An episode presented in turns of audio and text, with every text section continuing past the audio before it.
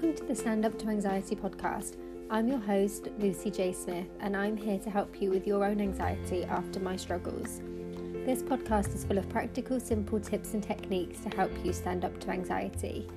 For more support, resources, and to become a member of the Mental Wellness Club, please go to my website, lucyjsmith.com.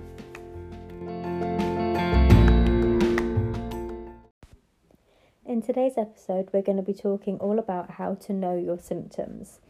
So, there are three different types of symptoms that I like to talk about, and we cover these in the book Stand Up to Anxiety. So, the first one is the physical symptoms. So, these can be the things that physically present themselves and you feel them within your body. So, sweating, shaking, stomach aches, headaches, feeling dizzy or lightheaded, feeling hot, or finding it hard to breathe, or physically jumping. Sometimes anxiety can make us physically jump and feel like um, a jolt within our body. So that those are the one one type of symptoms that we may get, and these are very very common with anxiety, and it's important to know your symptoms so that you know when you get that headache or when you feel sick or when your heart starts racing that you know that's because your anxiety has been triggered. And now I like to think of that as a warning and as a sign and a reminder to, to make me use my anxiety techniques and tools to help me manage that and get it under control before it spirals into something more severe. So, if you can learn all of your symptoms, and we'll cover the other two types in a minute, if you can learn what they are, write them down or put them on your phone so that you've always got them handy.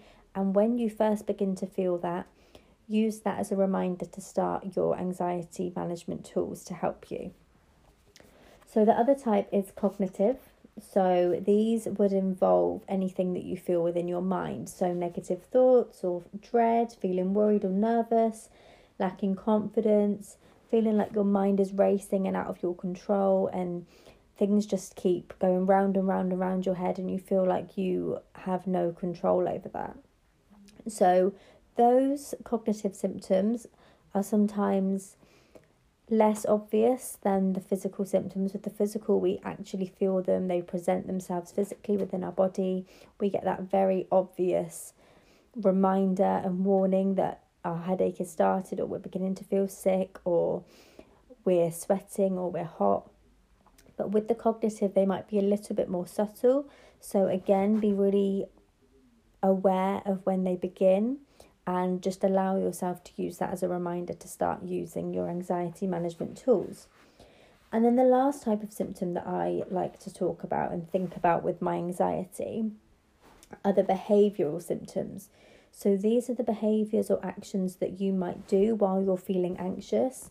This could involve avoiding certain activities or not being able to concentrate, feeling restless or irritable, repetitive thoughts, um, and also disturbed sleep. So, those are actions or behaviors that you might do as a consequence of your anxiety. So, when it gets triggered, you may feel the instant physical sensations and symptoms. So, the headaches, the stomach aches, the feeling sick or hot or dizzy.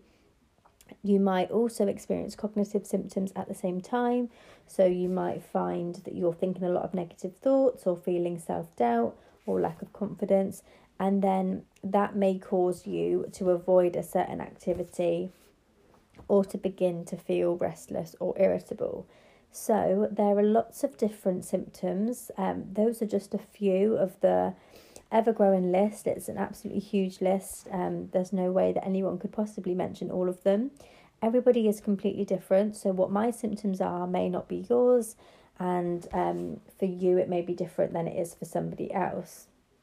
So it's really important to remember that so that you can understand what your own symptoms are. You can know that they're completely okay and to remind yourself that it's normal, that those are your symptoms of anxiety and they've begun because your anxiety has been triggered, and now is the time to start using your tools and techniques. So, I'm just going to read to you a short section from the panic attacks chapter in my book, Stand Up to Anxiety just to explain to you um, how my panic attacks felt. So, my panic attacks were short and intense, an overwhelming feeling of fear. my heart racing, sweating, stomach churning, and feeling sick. On occasions, I felt dizzy, lightheaded, and I collapsed. For hours, sometimes days after the panic attack, I would continue to feel these physical, cognitive, and behavioral symptoms, particularly feeling drained, worried, on edge, and jumpy. So, those were my panic attack symptoms or severe anxiety symptoms. That's how it presented itself to me. So, when I began to feel those symptoms, I knew that a panic attack was starting or that my anxiety had been triggered, and I knew what I had to do next. So, what I would suggest for you is that you begin to be really, really aware of how your body feels, how your mind feels, how you behave around moments of anxiety, and think about what those symptoms are. Make a physical list either in a notebook or a phone or anywhere that you you can see it and it's handy when you need it. Make a list of all of the different symptoms. You don't have to group them if you're not sure. Just any kind of list with all of them written down is absolutely fine. Um, and what you can do then, as soon as you feel that symptom, you can look in your notebook or on your phone and remind yourself that it's a symptom of your anxiety. It's completely okay. You're going to be fine because you always are every time you feel these symptoms. It's anxiety and it passes, and you can remind yourself that that's just what it is. And you can then begin to work on managing your anxiety and those symptoms and beginning to feel a bit more normal. So, another thing that's important to remember is that if you are experiencing severe physical symptoms for the first time, so for example, like I explained, I fainted on several occasions with my panic attacks. So, if that's something that you experience, you faint or you have a racing heart or palpitations or anything like that, that could be another medical issue, then please go and get it checked out because it's better to be safe than sorry. And it's always good to seek medical advice with severe physical symptoms like that. So make sure you do that. Um, what happened for me when I um, obviously got had to go to A and E and had to get paramedics out several times with my faints is in the end my diagnosis was that that was my panic attack.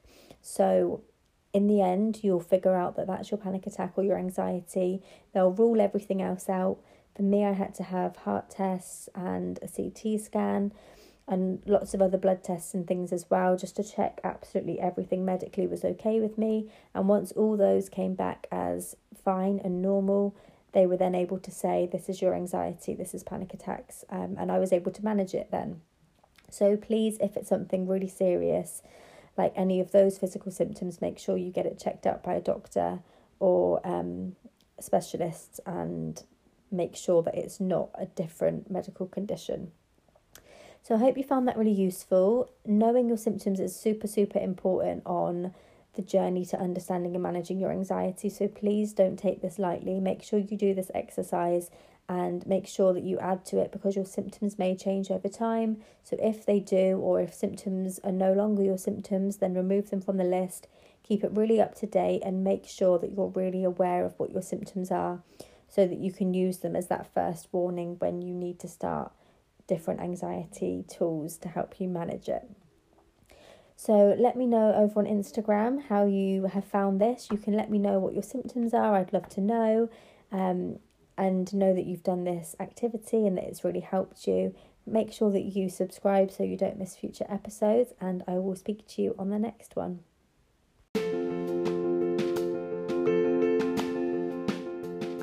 Thank you for listening. I hope you really enjoyed this episode. Please subscribe so you don't miss future episodes. And if you love this podcast and find it useful, please leave a review. I absolutely love reading them so much. Head over to my website to stay in touch, lucyjsmith.com.